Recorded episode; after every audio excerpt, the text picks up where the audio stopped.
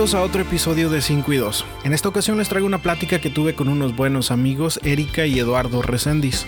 Nos sentamos para platicar sobre cómo el servicio dentro del grupo de jóvenes les ayudó a encontrar su vocación y nos animaron a perseverar siempre en el servicio. Erika y Eduardo, a pesar de ser un matrimonio muy joven y reciente, son de admiración y ejemplo para muchos jóvenes dentro del servicio. Recuerden seguirnos en Instagram y Facebook como 5 y 2 Podcast. Los dejo con esta plática.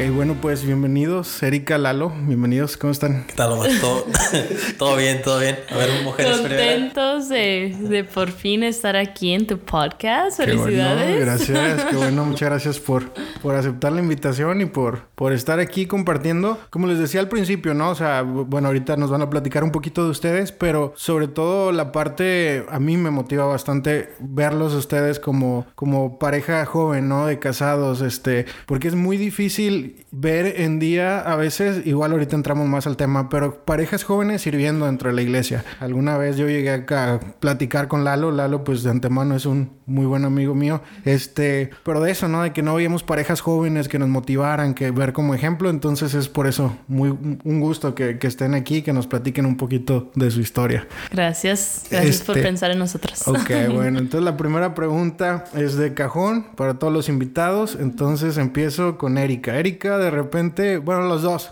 mejor los dos, porque si no les va a dar tiempo al otro de pensar. Estamos en el Vaticano y por X razón les dicen, ven tú, puedes saludar al Papa. Tienen como 30 segundos más o menos donde él les va a poner atención. ¿Qué le dirían? Están juntos, ¿eh? Los 30 segundos son para los dos. No, yo le, doy un abrazo y le doy muchas gracias por la gran labor que está haciendo en la iglesia hoy en día y... Se le acaba el tiempo.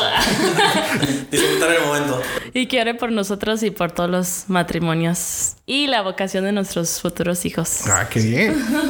este, no, pues muy bien. Eh, bueno, entonces ahora sí, platíquenos, empezamos con Erika. Platícanos un poquito de ti. ¿Cómo, quién es Erika? Y ya ¿Quién soy?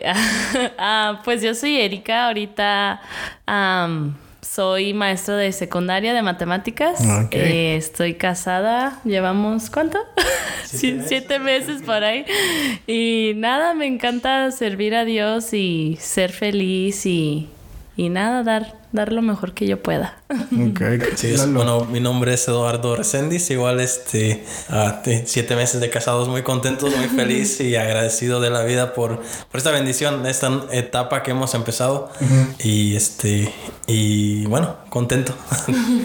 ¿Y cómo es su vida de fe? O igual y empezamos individualmente. Erika, ¿cómo ha sido tu camino a lo largo de tu vida conocer a Dios? ¿Cuándo lo conociste? ¿Cómo fue? Pues gracias a Dios yo crecí en una familia que uh, siempre estaba la fe eh, tengo unos grandes ejemplos que son mis hermanas. Ellas son las que comenzaron a todo esto de los retiros, de tener una relación más personal con Dios, además de nada más ir a misa. Entonces, yo empecé eh, a acercarme más a Dios cuando salí de la high school. Es cuando empecé a vivir los retiros, es cuando empecé a servir, es cuando mi relación realmente conocía a un Dios que no nada más es el que está ahí en la iglesia en la cruz, a un Dios que realmente puede sanar mis heridas, que cree en mí, que me fortalece, que me ayuda a, a crecer y a ser mejor cada día.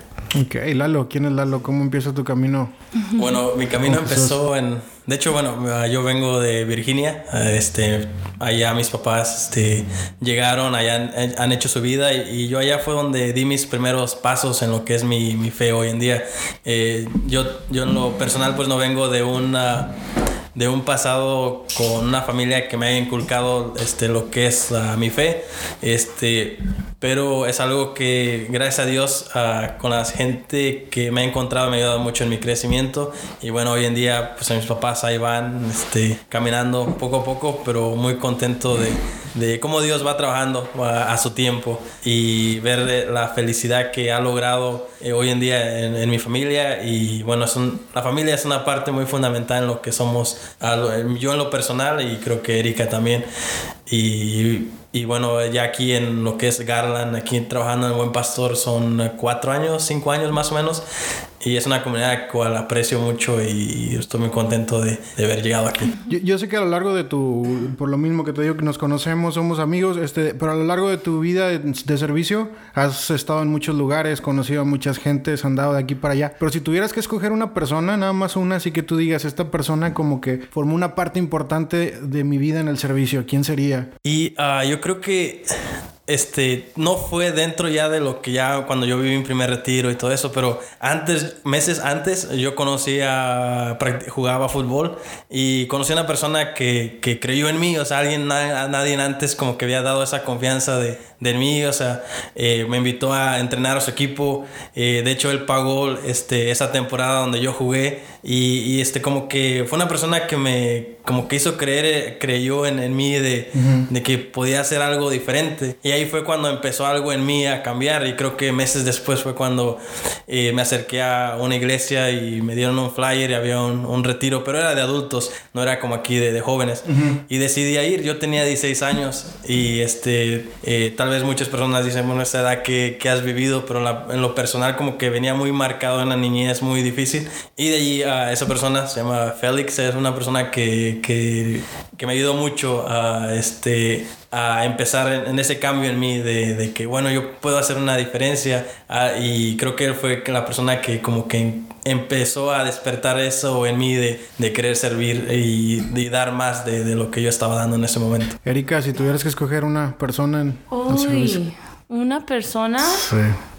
Creo que no podría. Yo creo que yo escogería a todos los jóvenes. -huh que siempre salían de un retiro. Me acuerdo que cuando hacíamos la clausura siempre um, veía cómo cambiaba el rostro de los jóvenes que entraron el viernes al domingo y se me venían los ojos con lágrimas y como que realmente veía el rostro de Dios y la verdad no puedo pensar en una persona, son demasiados jóvenes. Entonces si pensáramos en una época a lo mejor que marcó tu vida, definitivamente sería, me imagino, el grupo juvenil. Entonces sí. tus años en el grupo juvenil. Mis años en el grupo juvenil, eh, ver a grandes jóvenes o a jóvenes sirviendo y, y, dando lo mejor de sí mismo para aquellos jóvenes que no conocíamos y, y, ver cómo transformó sus corazones Jesús es yo creo que la época que más me marcó, mi juventud en JPC. Saludos, JPC. One, two, three. One, two, three. ok, bueno, entonces ustedes llegan al grupo juvenil, los dos de diferentes realidades, este, y se conocen ahí. ¿Cómo fue esa parte que se hacen novios? Sí. Bueno, yo en lo personal, digo, yo venía de Virginia, me, me decidí moverme para acá el octubre del 2014 y, pero yo tenía unos deseos de, de, servir con los jóvenes, de buscar a un grupo de jóvenes y servir. O sea, yo no sabía que había pastoral juvenil aquí o nada de eso. O sea, yo, pero yo tenía ese deseo. Y ya de ahí este, empecé a buscar, anduve en diferentes parroquias viendo, uh, buscando, conocí diferentes personas.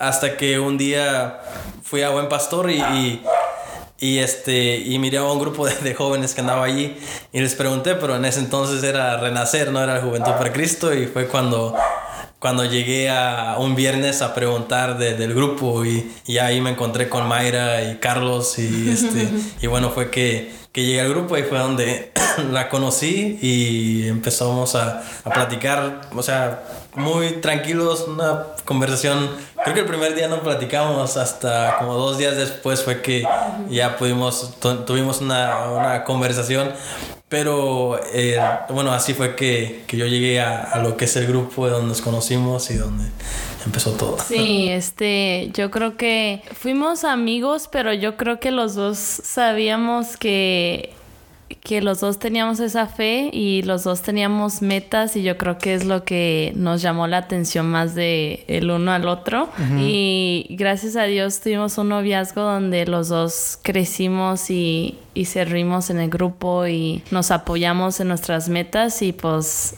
gracias a Dios este supimos encontrar nuestra vocación y aquí estamos. Y los dos, bueno, yo me acuerdo de ustedes estando en el grupo, ¿no? Los dos estaban en una etapa de estar muy activos, de, bueno, Lalo sobre sobre todo. Lalo, de repente ya hasta me daba miedo, Lalo, un mensaje de Lalo y ahora qué se le ocurrió a Lalo. y, este, no, pero, o sea, bien activos los dos, ¿no? Entonces, pero ¿cómo es esto de, de tomar la decisión del matrimonio ya después de haber sido novios y todo? ¿Se les dificultó en algún momento? Yo creo que, bueno, yo no, yo fui el que le pedí matrimonio. bueno, a ver. Él, él es el que empezó todo. No, se animaba. No, yo creo que esta etapa, etapa del grupo, a lo que dices, este, eh, yo tenía, llegué con muchos deseos de, de aportar. Y yo creo que a los dos o personas que estuvieron ahí eh, pueden testificar esto de que yo siempre buscaba la forma de, de aportar, de hacer cosas diferentes. Y, y de ahí cuando llegó un momento en mí como que ya creo que ya di, di lo mejor de mí, lo que hice, lo hice, eh, como que es hora de, de, de, lo, que sigue. lo que sigue y, y, ya concluir lo que es mi, mi vocación.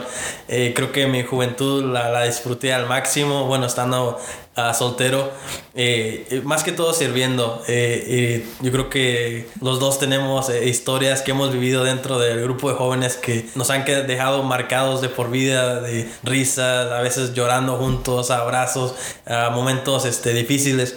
Pero llegó un momento donde dije, bueno, ya ya es hora de, de, tomar el siguiente paso y bueno, tomé la decisión de uh, proponerle matrimonio, cual ya lo habíamos platicado, ya veníamos platicando, pero ya los dos nos sentíamos listos de, este, es hora de... Sí, más que nada los dos estábamos conscientes de que el grupo es el, el, propósito de este grupo es ayudarte a encontrar tu vocación. Sabíamos que el grupo no era para siempre, que teníamos que prepararnos ya si queríamos ser religiosos o sacerdotes o, o en el matrimonio en este caso y, y, yo creo que los dos estábamos conscientes de eso y por eso disfrutamos ese tiempo ahí y dimos lo mejor que pudimos para prepararnos para nuestra vocación. Y porque a veces pasa, ¿no? Que nos estancamos en el grupo juvenil y no quiere decir como que haya, no creo que haya una fórmula de que diga tanto tiempo debes estar y después tú tienes que salir. Yo creo que todos, para todos funciona diferente, pero yo veo, o al menos yo pienso que sí puede ser un momento si nos llegamos a sentir como que nuestra zona de confort, ¿no? Y a veces nos da miedo tomar el siguiente paso. Ah, no sé si ustedes experimentaron algo así o qué podrían decirle a lo mejor a alguien que, que, que no se anima, ¿no? A, a dar el siguiente paso y por miedo, ¿no? A la comodidad que puedes sentir en un grupo juvenil, sobre todo. Sí, ah, bueno, yo tuve la oportunidad de, de, experimentar, de experimentar diferentes cosas, como fui a dos misiones a Nicaragua, con una con puros jóvenes y otra con diáconos que estaban a, a punto de llegar a concluir su, su formación de, de, todo el diaconado. Y fueron dos experiencias completamente diferentes. Eh, una de esas este, estuvimos también con las uh, monjitas de cómo vivían, cómo ayudaban, cómo trabajaban también este, visité a lo que fue un uh, seminario menor, los muchachos ahí cómo colaboran, cómo trabajan juntos.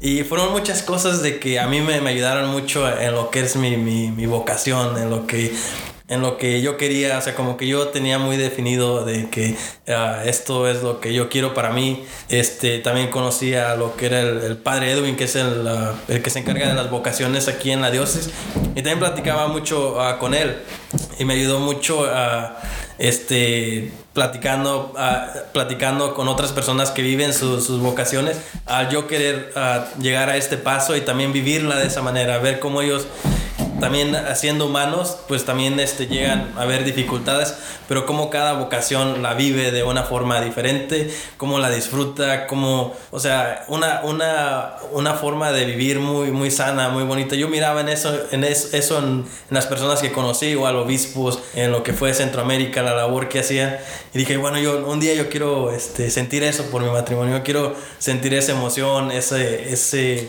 esa, vivir una vida tal vez este, no relajada en ese aspecto, pero una, una vocación uh, sana, feliz, contento y es lo que pues busco día a día, lo creo que los dos luchamos día a día. Y este, pero a mí me ayudó mucho las personas que llegué a conocer en mi camino en la forma que vivían su, su vocación. yo creo que yo un consejo que le daría a la, a la, juventud que ahorita se queda en esa zona de confort es... Yo creo que lo hacen porque realmente no creen en sí mismos. Y, yo, yo les diría que se sienten un, se sienten un rato a reflexionar quiénes son, qué talentos tienen y si piensan que no tienen talentos, pues acudir a alguien, y a una ayuda porque todos somos únicos, tenemos talentos y, sabe, y tenemos algo que Dios quiere que aportemos. Y yo creo que a veces no sabemos todos esos talentos que tenemos y nos quedamos ahí en nuestra zona de confort.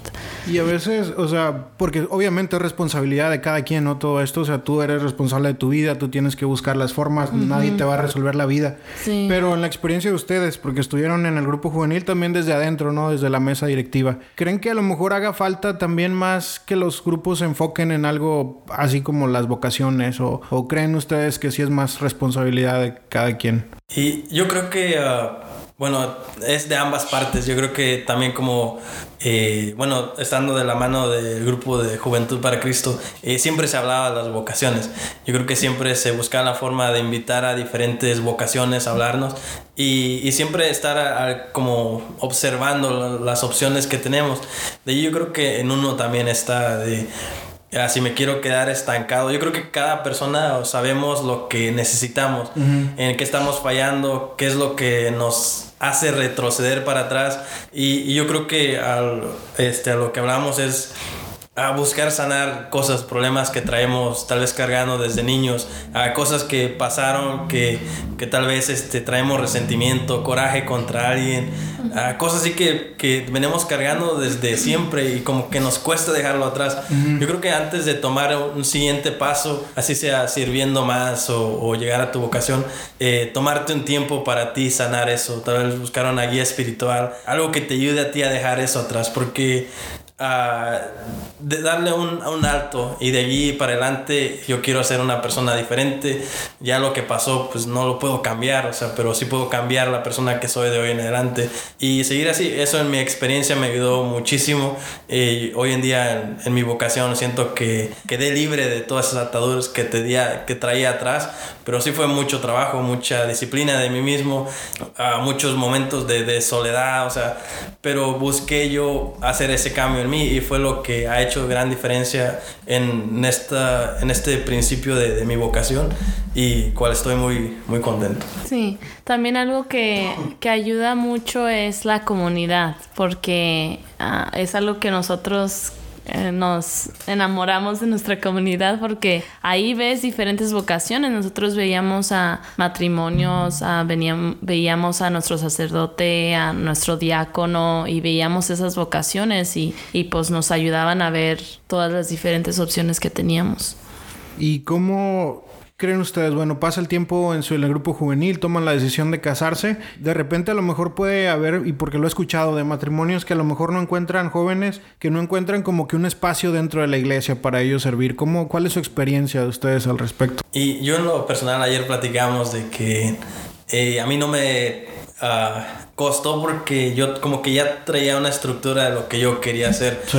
Yo quería seguir trabajando. eh, hemos, bueno, hablando del cinco eh, quinto encuentro, todas las necesidades que hay y una de esas era con adolescentes, cuál es donde hoy en día este, estoy, estamos trabajando y ver mucho la necesidad que hay. O sea, ya cuando entras y ves de que no cualquier persona se quiere hacer cargo de adolescentes de high school y de middle school, o sea, la necesidad de que hay allí para poder dar un ejemplo, especialmente nosotros de que nos acabamos de casar, de que vivimos una etapa de jóvenes, pero tal vez nosotros no tuvimos esa etapa de, de high school o middle school dentro de un grupo de jóvenes y vemos la necesidad que, que hay para tener un poco de formación, pero de ahí ah, es donde estamos ah, sirviendo hoy en día con los adolescentes, ah, más que todo en la experiencia que vimos trabajando con grupos de jóvenes o, que llegamos ya con jóvenes más adultos, o sea, de muchas cosas que traían cargando en esa etapa de, de su vida, que, que es donde más errores cometieron.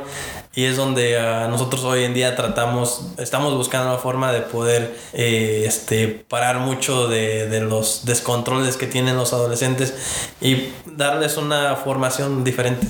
Sí, y a veces ah, pensamos que, eh, bueno, la iglesia es un, un buen lugar para servir, pero también tenemos que ser la iglesia Afuera. fuera, Sí. afuera. Y yo es lo que veo que tu carrera que escoges, por ejemplo, yo, mi carrera que escogí de maestra, siempre le digo a Dios que me ayude a servirlo en esa carrera. Y es donde vemos trabajo con muchos, la juventud, los jóvenes de Minusco, y yo trato de darles ese buen ejemplo que aunque soy hispana o que también mis padres vienen de bajos recursos, like, sí se puede, y si trabajas duro y, y, le echas ganas, sí se puede tener una carrera, acabar el college, porque muchos de ellos escucho que no, es que yo no voy a ir al, al college o algo así, yo, ¿por qué no? O sea, están tantas escuelas, todos estos scholarships y, y echarle ganas. Y yo creo que uh, tenemos que ser la iglesia, no solamente en la iglesia, sino que en las afueras. Lo dijiste muy bien, ¿no? Porque sí es cierto, a veces queremos que el servicio nos caiga del cielo y pues no, no, también hay que buscarlo nosotros. Y como lo dices, o sea, ir y en nuestra propia profesión, buscar la forma de servir. Sirves con adolescentes, tú, bueno, Lalo, tú en la iglesia, los dos en la iglesia, ¿verdad? Pero tú en la escuela, o sea, ¿cómo ves, cuáles ves las necesidades de los jóvenes? Ah, son demasiadas las necesidades y todos, eh, la conclusión de todo es en las familias, que si un joven no tiene una familia con valores, uh, no, la fe hace gran trabajo, pero si tuvieran valores y, y la fe sería grandísimo, pero a veces tengo problemas con algunos estudiantes, marco a casa y veo cómo se comportan los padres y digo, pues por eso. O hablo con las consejeras y me dicen todo lo que está pasando ese estudiante en la casa y digo, ok, pues por eso, porque todo viene de las familias. es una gran necesidad que, que hay hoy en día. Lalo, tú nos cuentas que estás trabajando con los jóvenes, con los adolescentes en la iglesia. ¿Es tu servicio hoy en día? Sí, ahorita estamos trabajando bajo formación de fe. Empezamos un proyecto que, eh, de hecho, el padre son las personas que estaba más interesado en el padre José Luis de, de querer ah, trabajar más con los adolescentes, eh, de muchas este, situaciones que él ha visto y la necesidad que hay dentro de ella. Y ya de ahí me, me llegó la invitación y, y este, dije, bueno, pues no me hace o no nos hacen este como no nos lastime nada, eh, una hora y media, eh, un domingo, ir a ayudar y, aportar de la experiencia que hemos vivido como adolescentes, a lo cual este, poder ah, ayudar a los adolescentes en esta etapa que están viviendo, yo creo que en un futuro ah, van a ser mejores servidores, van a poder aportar más a la iglesia. Ah, y es donde pues no muchos se quieren hacer cargo, pero yo creo que es una etapa de sus vidas donde hay mucha necesidad y es donde pues entramos nosotros a querer aportar un poco a lo que hemos aprendido y lo que y las necesidades que como ella ve en las en la escuela a veces me platica de las situaciones que ahí anda separando peleas y no sé qué tal. Pero este o sea las situaciones que situaciones que viven a muchos de sus estudiantes y como uh, pues es, es, lo mismo que muchos de estos uh, jóvenes dentro de la comunidad pues viven. Eh, son muchísimos los que pasan por formación de fe y las personas que realmente vuelven a la iglesia son muy pocas. Y es donde estamos buscando dar ese seguimiento. Y, no, no, es fácil, pero yo creo que es una labor que sí se puede, eh, la estamos logrando. Hoy en día podemos ver la diferencia que, que los adolescentes que tenemos, o sea, eh, te puedo hablar de los adolescentes que llegaron en octubre y los adolescentes que hoy tenemos es un ambiente muy diferente. Como que lo miraban antes, no, es otra clase más de formación de fe, pero a la forma, a la forma que hemos ido trabajando con ellos, pues ya se han dado cuenta de que va más allá de, de una clase de formación de fe. A jóvenes o adolescentes como ellos, de que viven, tienen una fe muy similar, tal vez unos un poquito más avanzada que otros, pero que son adolescentes y los, todos traen problemas, todos traen situaciones, van a la escuela, pero que hay un espacio para ellos para desahogarse y hacer algo diferente y es donde estamos trabajando mucho con ellos. Es muy buen proyecto, ¿no? Porque de repente nosotros, ¿no? Que empezamos, bueno, a lo mejor en el grupo juvenil, pero nos damos cuenta que de repente hay como que un espacio, un gap ahí entre, entre formación de fe y los grupos juveniles. A veces llegamos a los muchachos ya muy tarde, ¿no? Cuando ya traen vicios, ya traen problemas ya más, más graves y a todos, ¿no? Nosotros a lo mejor nos hubiera gustado haber empezado en el camino desde más jóvenes y que bueno que, que, existan estas iniciativas, estos espacios donde los jóvenes, más jóvenes, puedan empezar a su trabajo. Sí, sí. Y, y bueno, uh, igual hoy en día, lo que hablamos también de, de, jóvenes más adultos, también tienen esas mismas preguntas de cómo llegó ese momento de, de tomar la decisión de, bueno, de casarnos. Y, y, es donde hemos estado nosotros. No es fácil quedarte ahí como, el, como ese ejemplo o persona a seguir o una vez esa persona a referencia que los dos tomamos la decisión de, de llegar a nuestra vocación pero de ahí quedar todavía estar dentro de la comunidad que los demás jóvenes que estuvieron con nosotros en el grupo de, de, este, en el grupo nos vean como, como ejemplos a, a, tal vez a seguir. Y, y, no es fácil es una responsabilidad extra que tal vez este eh, la hemos tomado y, y, vemos en ellos este las preguntas que tienen eh, muy referente a lo que nosotros estamos viviendo. Y tratamos también a ellos de platicarles eh, en cualquier pregunta que, que tienen a estar ahí para ellos. Y yo creo que es algo que nosotros uh, no tuvimos tampoco en, en, en nuestra etapa de, de, jóvenes. Como que, bueno, mm, sí hay parejas que se casaron, pero no todas habían vivido eh, la situación o el grupo de jóvenes uh -huh. como nosotros. Uh -huh. O sea, cuáles son you know, vivir en un grupo de jóvenes, conocer a Dios y querer hacer las cosas bien es algo muy difícil. Y yo creo que la gran mayoría de adultos pues habían vivido una juventud muy diferente a la de nosotros. Sí. Por eso había mucha diferencia en esa parte de, de buscar un consejo uh -huh. o cosas así, porque las situaciones que habían vivido son muy diferentes a sí. las que nosotros uh, pasamos. Sí, es difícil encontrar a veces pues, matrimonios con quien identificarte, así como que hayan pasado por este camino. Eh, Erika, ¿Alguna vez este, consideraste alguna otra vocación o siempre estuviste segura que el matrimonio era lo tuyo? Um, no que estuviera segura, segura, pero sí quería... Perdón, no quiero decir, sí estaba segura. Um, la verdad yo siempre, nunca me vi como religiosa o misionera, siempre eh, quería una familia para uh -huh. mí. Este, vengo de de una familia que está muy unida y que uh -huh. tengo, tengo bastantes sobrinos. Uh -huh. Y yo también me visualizaba así un día con mi esposo y mi familia y al igual seguir este, teniendo a Dios por medio y yo creo que siempre... Siempre me siempre quise el matrimonio, pero uh -huh. no uh, nunca tuve ese como que ese llamado a ser religiosa o algo nunca lo sentí uh -huh. Lalo tú uh, no la verdad que yo nunca tuve dudas de, de llegar un día al matrimonio uh -huh. cual tampoco bueno en mi experiencia tampoco yo no eh, mis papás pues se casaron desde muy jóvenes, pero de ahí los ejemplos que, que miraba a mi alrededor, pues la mayoría se juntaban o este, ya después a los años se casaban y así, como que no tuve ese ejemplo de, de matrimonio dentro de mi vida desde pequeño. Y este, pero es algo que yo quería, como que me llamaba mucho la atención y, y gracias a Dios este, uh, lo pudimos este, uh, lograr, pero eh, es, es algo que, que me me motivó mucho a cuando conocí a Erika de, de, de lo que es buscar ese el matrimonio como que cuando la conocí a ella cuando, como que fue el, el, momento donde donde yo miraba ya el matrimonio como la vocación cuál es. Antes como que no la vocación hablando de vocaciones como que el matrimonio yo no la miraba dentro de, de esas vocaciones que tiene la iglesia. Y al igual este siempre uh, conocí personas de que me decían no yo creo que tú llegarías a ser un buen sacerdote cosas así. Y a mí como que me, me molestaba porque como que, no porque no lo quisiera hacer sino como que a veces cuando trabajas más con adultos cuando yo empecé como que no sé me, me, me asustaba no sé, me, me y este no como que te, tú tal vez llegarías a ser un buen sacerdote y todo eso pero este en vez de como motivarme a eso como que me asustaba ¿no?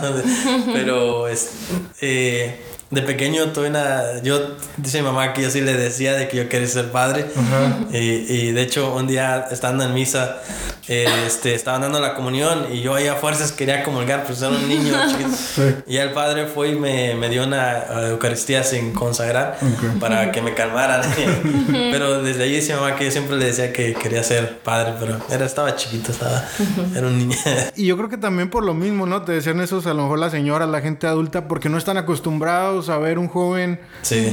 o sea, una persona tan joven sirviendo y tan involucrada dentro del servicio. Sí, sí. Y, y, a mí de, desde los 17 años, digo, me, me llamaban para, para ayudarles en, en, lo que eran retiros, pero más adultos. Uh -huh. Y yo ahí andaba metido y había, uh, de hecho, eh, también algo que aprecio mucho es de que siempre me decían, opina, o sea, tu opinión es importante, eh, no importa que te callen o no te hagan caso, pero opina. Y es algo que a mí me ayudó mucho a dar siempre mi opinión. Y aún trabajando con adultos es otro, es otra, algo muy diferente a trabajar con jóvenes, pero este, me, me sirvió mucho eh, en esos comienzos de de, de mi vida espiritual uh, lo empecé con personas más adultas que ya tenían sus hijos y, y de hecho sus hijos iban conmigo al grupo y ver la gran diferencia de que sus hijos pues no querían estar ahí, pero yo quería estar ahí. Y esa gran diferencia mí me ayudó mucho en, en mi vida. Este, yo creo que eso ha definido mucho a la persona que soy hoy. Sé que algo de lo que hicieron recientemente, no sé si ahorita todavía, pero un taller de castidad, no sé si me cuentan un poquito de eso. Ah, sí, eh, fue el año pasado y de hecho todavía queremos uh, seguir ese taller, pero uh, por unas cuestiones no se ha podido, pero sí. seguimos en esos planes, pero uh, trabajamos con jóvenes de high school, eran de la preparatoria más o menos en en esas edades. Y nada, eh, explicarles la importancia de la castidad y cómo la castidad es un estilo de vida que te ayuda a, ser libre, porque a veces piensan que la castidad es algo que te prohíbe no hacer esto, no tener esto, no hacer esto con tu novia o esto, pero realmente es algo que te ayuda a ser libre y, y yo creo que Uh, los dos disfrutamos mucho de eso porque vemos que el, la juventud necesita a, a ejemplos así uh -huh. jóvenes que vean que sí se puede, que se puede um, ser la castidad, tener una carrera, vivir tu fe y ser felices y, uh -huh. y nada, este disfrutamos mucho de ese taller. Yeah, fue, un, fue, un, taller muy bueno, ya anteriormente, uh, bueno, yo ya había ayudado antes, en los años anteriores pero esta vez se logró hacer en, en, San José. Y bueno, ahorita se busca continuar, pero por alguna manera siempre nos pasan cosas de que no se puede sí. ser algo como más constante, este, pero es muy bueno, es mucho, hace falta mucha formación, especialmente en esa edad, y las cosas que uno escucha, de las cosas que viven estos adolescentes, y, este, y, y ver cómo, o sea, nosotros queremos... Eh, a aportar, pero siempre pasan cosas de que eh, una no hay el espacio, eh, buscamos otras alternativas y pues no se puede. Y es donde este, hemos batallado, pero este, es algo que a nosotros eh, nos interesa mucho seguir compartiendo de, de nuestra experiencia que vivimos de lo que es la castidad y buscamos la forma de compartirlo con, con, los adolescentes, de que sí se puede y la gran diferencia que va haciendo en tu vida a día a día, así sea en tu carrera, eh, en muchas cosas, como la fundación de la castidad te ayuda mucho en tu persona, uh -huh. en un estilo de vida muy diferente. Muchas personas uh, te suelen de uh, decir, no, bueno, si tienes novio no vas a terminar tu carrera o no se puede hacer una carrera universitaria y esto. Y al contrario, nosotros, este, creo que fue un, uh, una época para ella que eh, nos, yo la apoyaba en lo que podía uh -huh. y nos motivamos y como nunca tuvimos un, este, como un bajón, por así decir, de que ya no quiero, que ya no puedo, así. Como que siempre fue algo muy, muy bueno, muy positivo uh -huh. y, y todo se dio muy natural. Sí, y este, de hecho, te sor yo creo que la juventud se sorprende a ver que sí se, cuando hablamos, porque ya nos han invitado a, a retiros o así, o, o a pastor, pastoral, fuimos creo que hace unas dos o tres semanas, sí. eh, un mes. Y de ahí muchos jóvenes nos pidieron nuestros números de, ah, para que nos acompañen al grupo y todo. Y yo creo que nosotros nos sentimos felices de que, sí. que nos inviten porque, ok, yo creo que Dios nos está llamando a esto y, y es algo que realmente sentimos que ocupa la juventud de hoy en día. Porque muchas veces si no tienes la castidad es cuando te, te haces esclavo de pasiones desenfrenadas que solamente te traen a los vicios uh -huh. o a no ser, no ser realmente tú mismo. Y yo creo que um, estamos felices de que Dios nos esté sí. llamando para ese camino. A, a, mí me tocó verlos esa vez que, que estuvieron ahí en Pastoral y todo eso. A mí también me dio bastante gusto verlos ahí, verlos con Karina, con Marco, los cuatro sí. ahí, porque los cuatro son matrimonios jóvenes que salieron del grupo y todo. Y no nada más los jóvenes, ¿no? Algunos ya somos mayores que ustedes, pero pues ustedes nos llevan como que un escalón más arriba porque ya se casaron. Entonces también los admiramos y, y este... Y de hecho Joana, Joana mi, mi prometida, ella fue la que me me dio la idea de invitarlos. Obviamente yo ya pensaba invitarlos, pero yo pensaba cada quien por su lado. Y me decía, porque los matrimonios jóvenes, digo, como que son los que les puedes aprender estas cosas del servicio y de seguir sirviendo. Entonces no creen que nada más los jóvenes, pero definitivamente yo creo que ya, si no se han dado cuenta, está bien claro que su servicio, su llamado ahorita es con los adolescentes y qué bueno que estén, que estén haciendo caso a, ese llamado de Dios y esa necesidad. Sí, sí.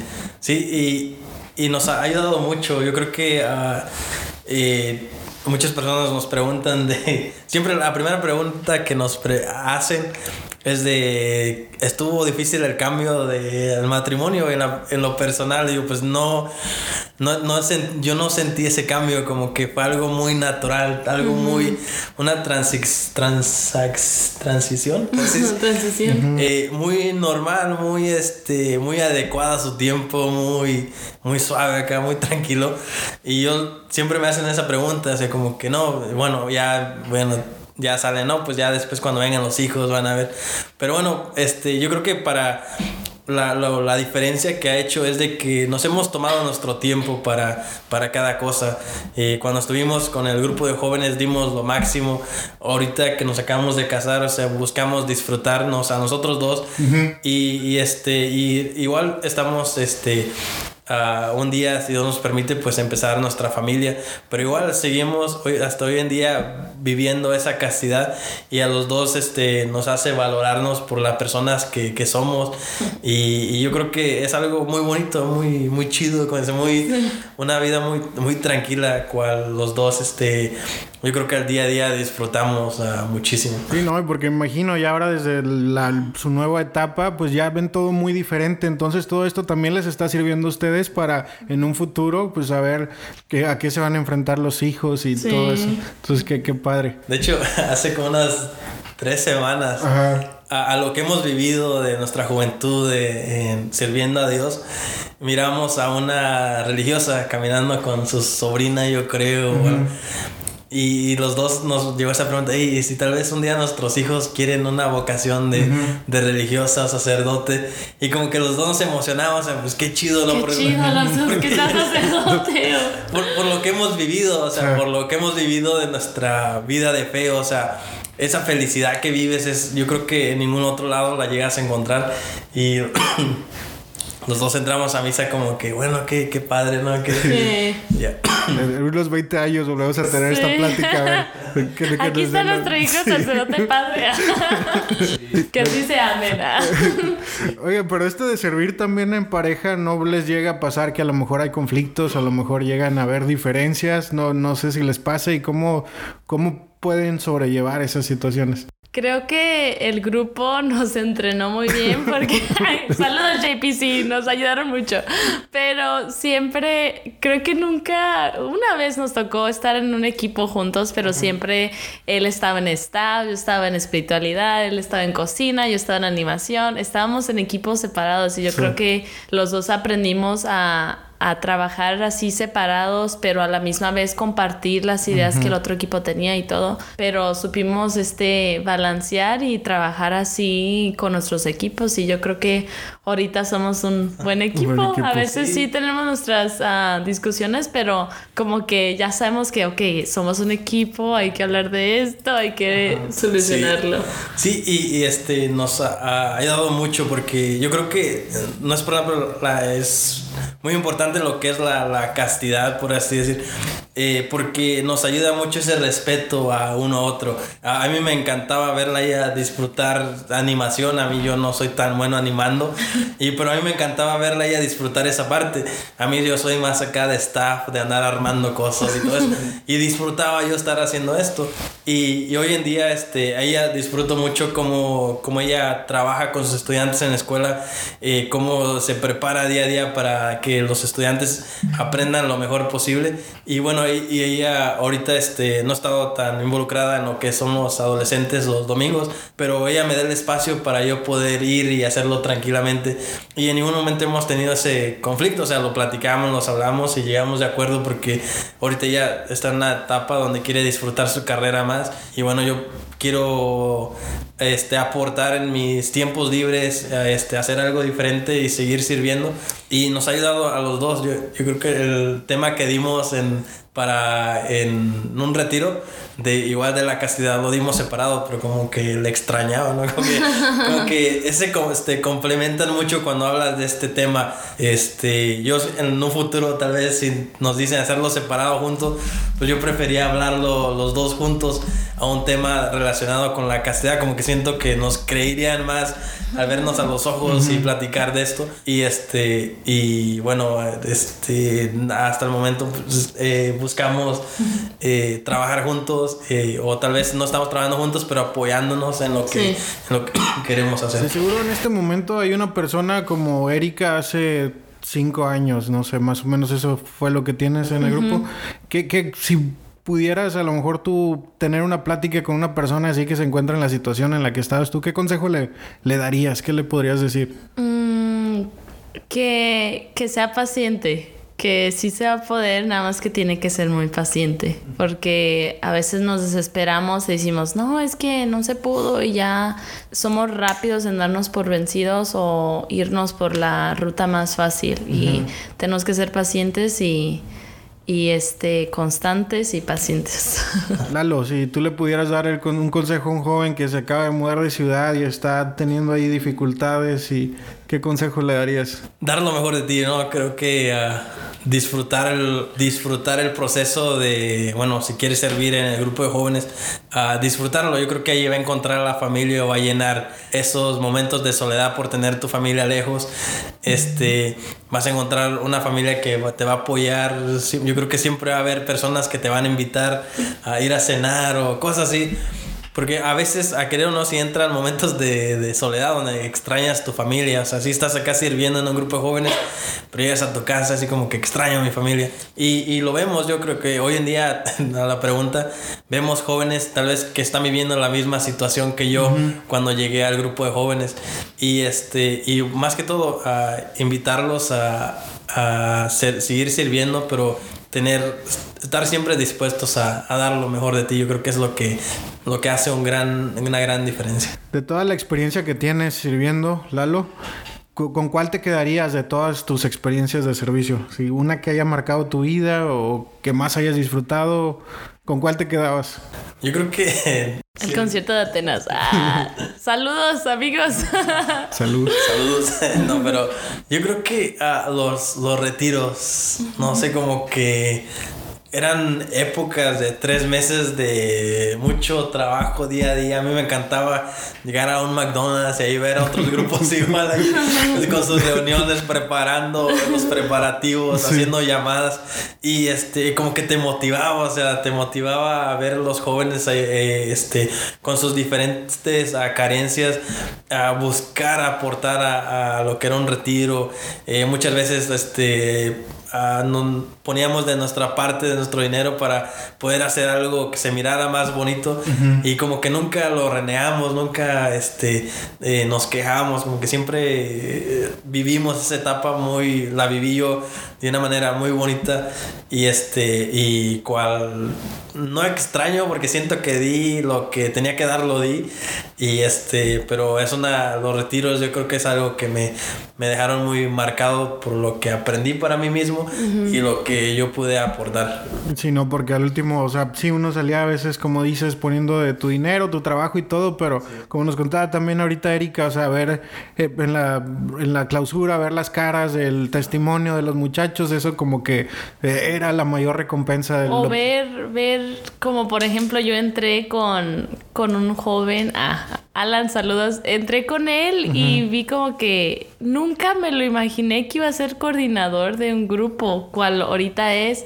Ah, y, y, el trabajo que está haciendo, sí, Las ganas y es que algo como que, wow, Dios está uh -huh. vivo, porque ves cómo transforma los corazones. Sí. Y yo ya se lo he dicho a él y hemos uh -huh. llorado de felicidad de eso. Y entonces es algo como que, wow, Dios está vivo y sí puede transformar tu vida completamente. Y, y si tú te quedaras con un momento un, de servicio, una actividad o ¿Con cuál te quedas? Yo creo que un Via Crucis, este, realmente me tocó el papel de María y realmente vi como todos se entregaron a su papel tanto el que fue Jesús, yo fui María, los ladrones, los soldados, Lalo fue soldado creo, y todos era como que ni siquiera estábamos actuando, estábamos como que entregándonos y poniéndonos en ese momento y este y yo realmente sentí el dolor de María y cuando vi a Jesús es como que me cambió, me cambió, lo sentí en el, sentí el dolor en mi corazón, yo creo que con eso me quedé muy marcado.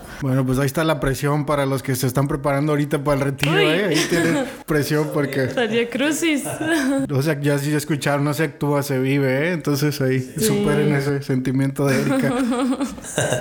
eh, ¿Algún momento donde de desánimo, donde a lo mejor les hayan dado ganas de ya no seguir en el servicio o que nada más espiritualmente se hayan sentido mal.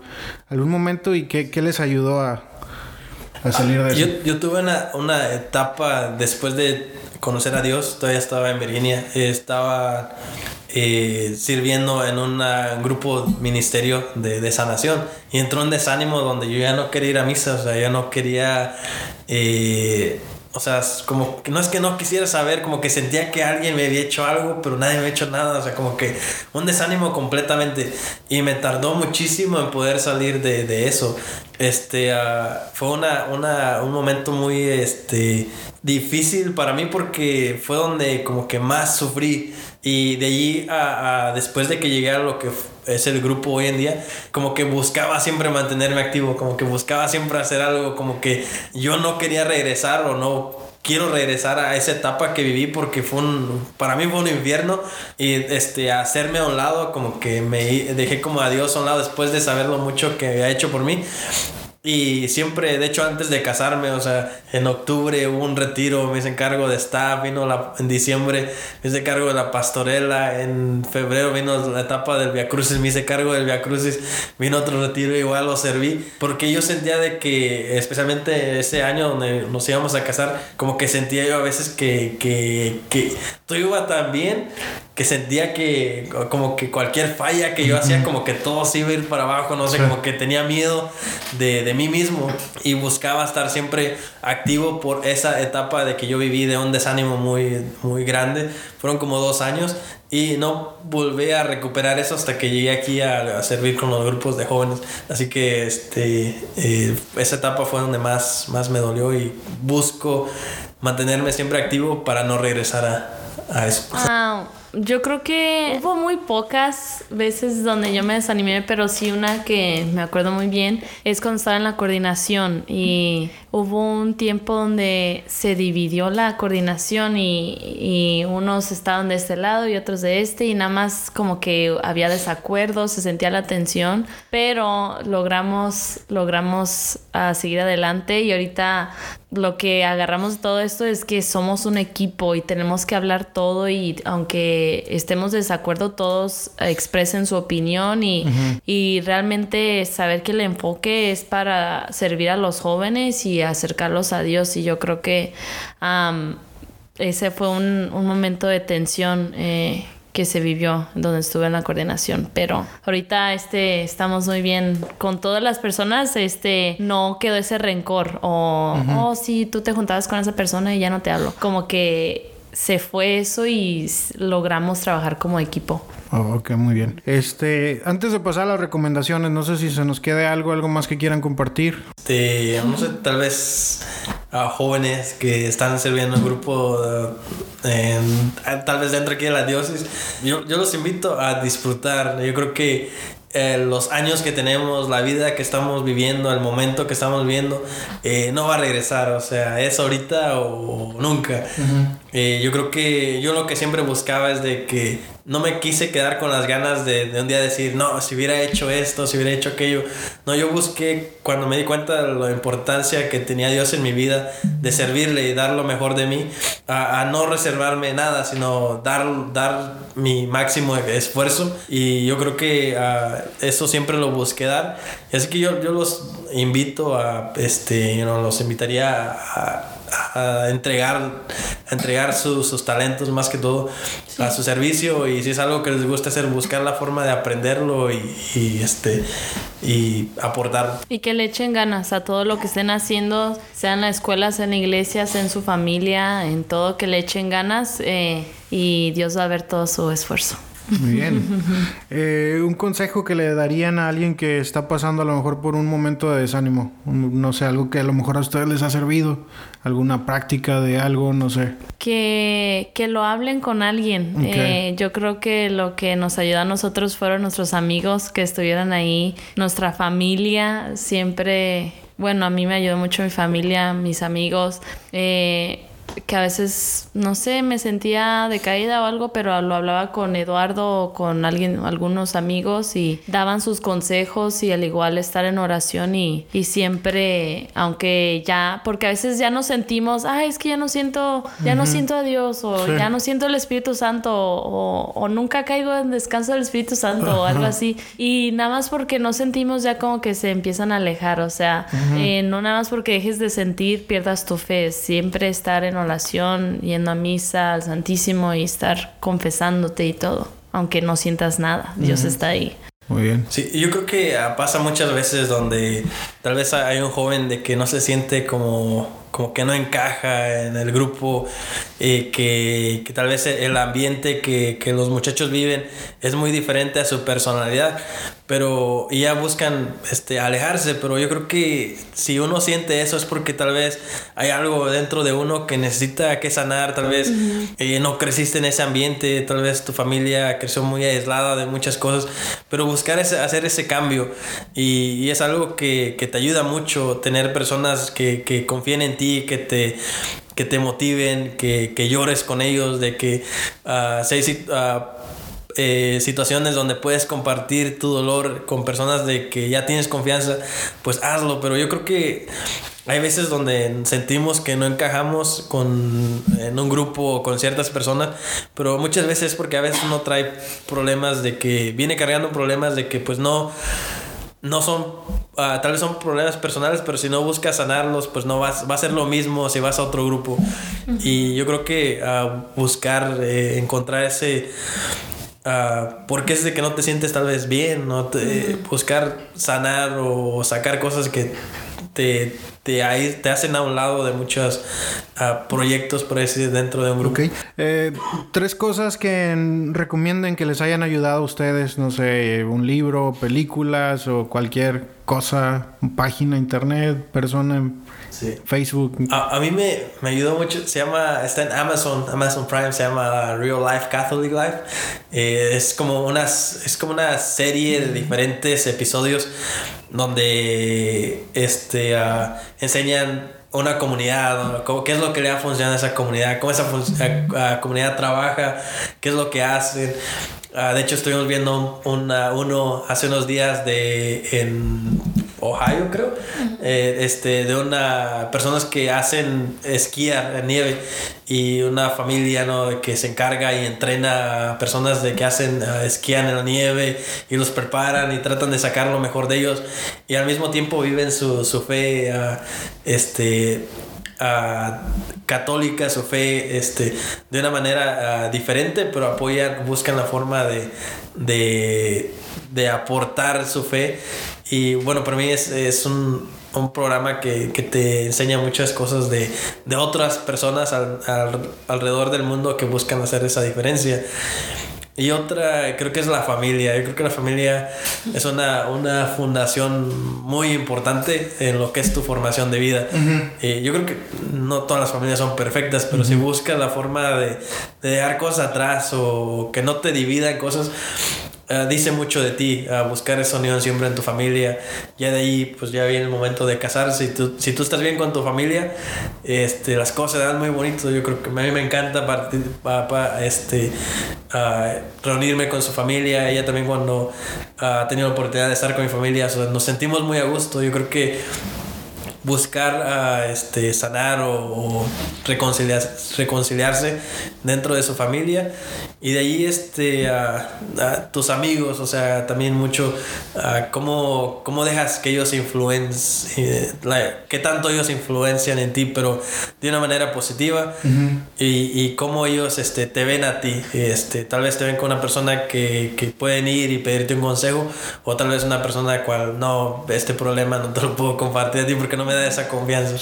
Este, yo creo que los, amigos, la familia y las cosas que tú ves desde o la música que escuchas eh, te van este ¿cómo se llama? guiando en tener una vida muy muy sana, eh, especialmente espiritualmente.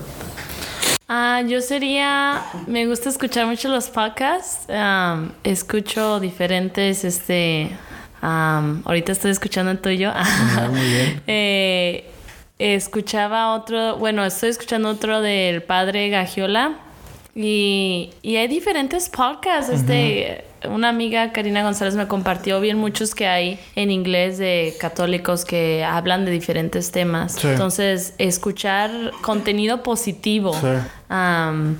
La segunda sería vivir la castidad. Yo creo que en nuestro noviazgo tratamos, dimos, la verdad, nos esforzamos para vivir la castidad, que es yo creo que algo que ahorita todavía estamos practicando, que es algo que a mí me ayudó a mantenerme firme, no solamente en, en, lo que mi familia me inculcó, sino en lo que Dios quería para mí y también en enfocarme en mi carrera, en mis metas que yo tenía. Y uh, la confesión, porque todos somos pecadores y si en algún momento le faltamos al respeto, nos íbamos a confesar y, y seguíamos para adelante. No, no nos quedamos estancados ahí. Ok, muy bien. Bueno, pues muchas gracias por las recomendaciones. No sé si antes de despedirnos, si tengan algo más que quieran compartir o... Ánimo jóvenes, si se puede, ser felices, ser libres, este y amar a Dios y, disfrutar de la vida. Este, yo creo que yo y, yo y Eduardo estamos disfrutando mucho ahorita nuestro matrimonio y si algún joven necesita platicar con nosotros, no somos expertos, pero nos gusta ayudar mucho a la juventud y aquí estamos para los que ocupen una plática o algo, un consejo.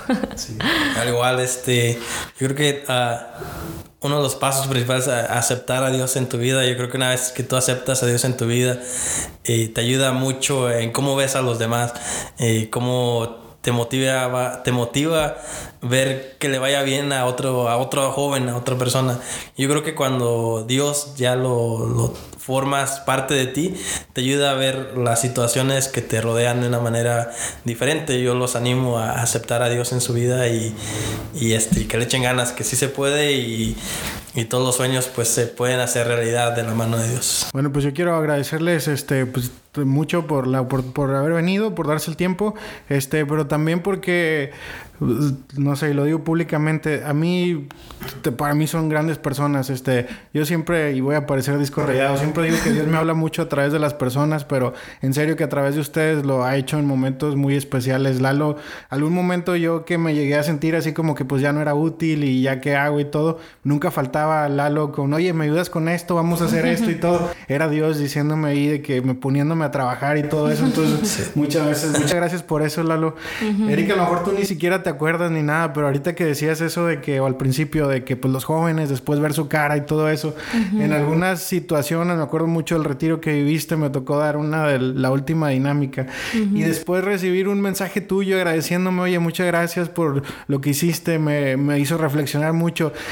Ahí, pues en esos momentos, porque lo llegaste a hacer en otras ocasiones, pero que alguien te agradeciera y todo eso, o sea, hacía darte cuenta que, que el trabajo valía la pena, el cansancio y todo eso, entonces también de igual forma era ahí Dios diciéndome, oye, pues la gente pues le está sirviendo de algo, entonces muchísimas gracias este, por eso y por haberse dado el tiempo y pues gracias. Gracias a ti, estamos muy orgullosos de ti y tú sabes que te queremos mucho y a mí me, motiva demasiado lo que estás haciendo y siempre lo que haces, siempre los flyers que nos apoyabas en el grupo, los videos y yo así con que, wow, Omar tiene mucho talento y, y qué padre que ahorita estés empezando este podcast y y échale ganas y aquí estamos, si que pasa algo.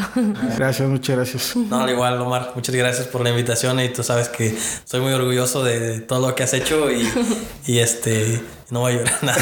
quiere llorar, pero, quiere llorar. Este, yo creo que ah, hubo, como dices, hubo momentos donde tal vez no sabíamos cómo volver a reestructurar o llevar un mensaje más a los jóvenes y empezamos a trabajar en lo que eran los videos y cosas así y cómo eso le dio como otra vida a lo cómo se lleva un mensaje para un retiro y cosas así. Y yo creo que ah, es donde Dios este, empezó a utilizarte en, en, en, ah, en lo que estás haciendo hoy en día y, y me da mucho gusto por, por, por tu trabajo y labor que, que estás haciendo. Ok, bueno, pues gracias. Aquí terminamos esto y nos escuchamos el siguiente lunes. Adiós.